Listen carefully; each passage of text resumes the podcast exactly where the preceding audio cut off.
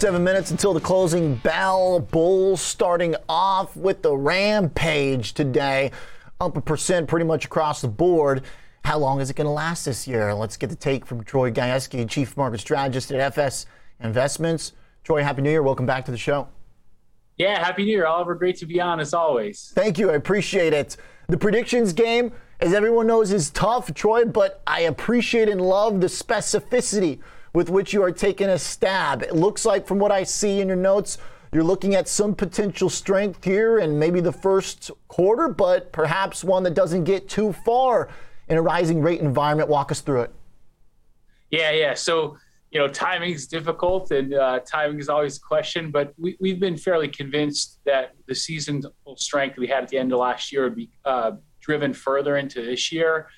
And literally last week, Oliver, I almost had to fall out of my chair when I looked at the updated money supply number from the Fed. You know, November money supply grew at a little over 15% annualized rate, which is the top end of the range. So, despite the fact that they started to taper, you had accelerating money supply growth, potentially explained by accelerating loan growth in the banking system. And so, after seeing that data point and combining it with strong seasonality, we're pretty certain that we're going to have strong nominal GDP and earnings growth uh, you know, a strong start through March or April makes a tremendous amount of sense to us. Hmm. However, you know, that's where markets start to get dicey, right? Because at that point, uh, balance sheet expansion will be over. The Fed will be soon thereafter hiking. Um, that will certainly drive money supply growth lower, and valuations at that point should be at least marginally higher. So we think the first quarter, uh, maybe into the end of April, and then we have one of the classic sell and may go away stories will be strong. And then the back half of next year is where you're going to have multiple corrections and a lot of chop. So that uh, period here where we can kind of ride the nominal level of liquidity still sloshing around the system before the rate of change starts to matter why try right. and uh, and play that if it's gonna ultimately be too tight for risk assets to bear?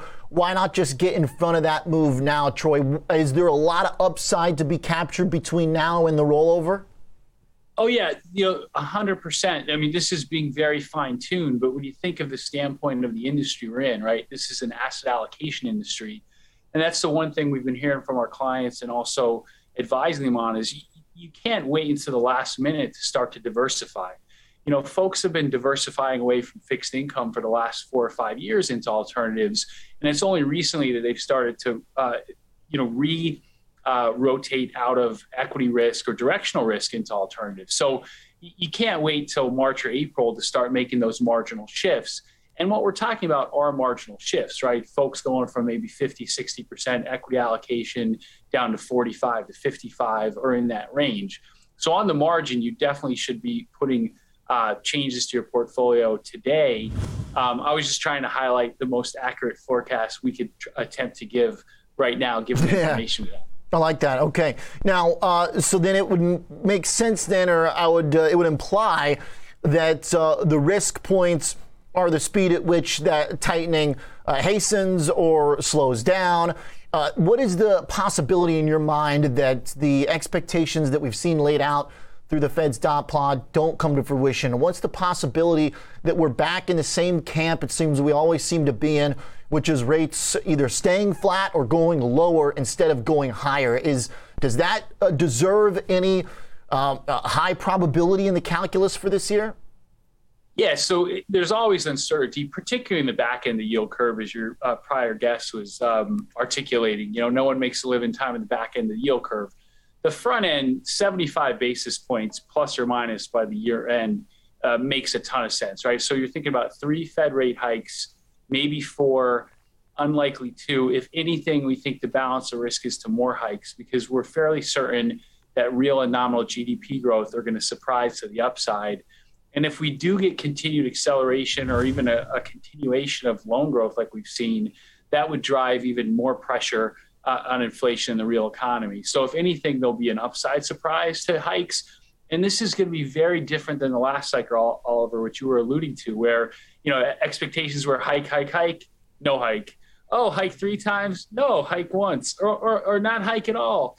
Uh, QE1's over. Here comes QE2, QE3, et cetera, et cetera this cycle is moving far faster. We have a very robust consumer. You know, we're poised for a big capex cycle. So I think nominal GDP growth will be in the five to eight percent range, with upside surprise to that, and real will be two to four. And, and remember, what's hmm. driving all this is we're finally having real economic inflation numbers that would be considered unimaginable two years ago, and have now been uh, part of the calculus for the last three months. So, Troy, what about uh, the historical relationship between tapering and uh, the bond yield in the Treasury market? Generally, we've seen when the Fed backs away, yields go down, but we got that for like eight months of flattening here. If we do get the expected path from the Fed, that's the base case you're outlining here. Will history not be precedent? Can we have yields rise in a tapering and hiking environment right now, or are we too fragile to be able to handle it? Oh, we could certainly have yields rise in the back end more than the front end. However, we still think that we'll get some degree of flattening continuing. So again, think three three rate hikes, 75 basis points higher in the front end, and somewhere around 25 to 50 more in the back end. That, that's the the meat of the probability distribution. But you can have surprises either way, Oliver. Right? I mean, one of the biggest mysteries I think for everyone is the fact that we can have these eye popping uh, inflation numbers and still have the back end anchored as much as it has, even if you're in team transitory, which you know is obviously less of a popular view these days. It's still very difficult to imagine these level of uh, negative real yields for much longer. So yeah, you, you can get the reverse of history, where typically when the Fed is uh, unwound QE, you get flattening and actually lower rates in the back end. In this case, it's, we're sort of threading the needle in that we will have higher rates in the back end of the curve, but they won't go up as fast as the front end. Mm, okay, like that point. Uh, stick with us for one sec, Troy. Market just closed up as we did get a big rally to start off the year. Nasdaq rallied by 1.1% at the close. A nice bounce back after one point going red early this morning after the open. Small caps did lose some steam, but ended up a percent but about 20 points for the Russell off its intraday high. Even with all that risk on, BTC was flat on the day. Another session where investors bought up equities but faded Bitcoin. Troy, when we got you here, I got to ask you about BTC. I love that you are wading into the crypto waters in your latest uh, uh, piece here. You describe the Bitcoin bull case as missing two of the three main components. What do you mean by that? Yeah, so if you look back a year, a year and a half, and, and our message to investors is look, you should probably own some crypto in some small part of your portfolio as a hedge against continued government profligacy.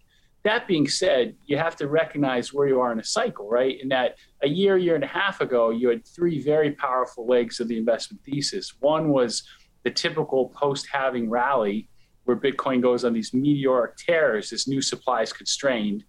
Uh, the second would be the you know the Fed was in the midst of unprecedented balance sheet expansion and money supply growth, and the third was uh, more widespread adoption, including uh, with institutions. Now, as we look at where we are today, we are long in the tooth of the halving cycle.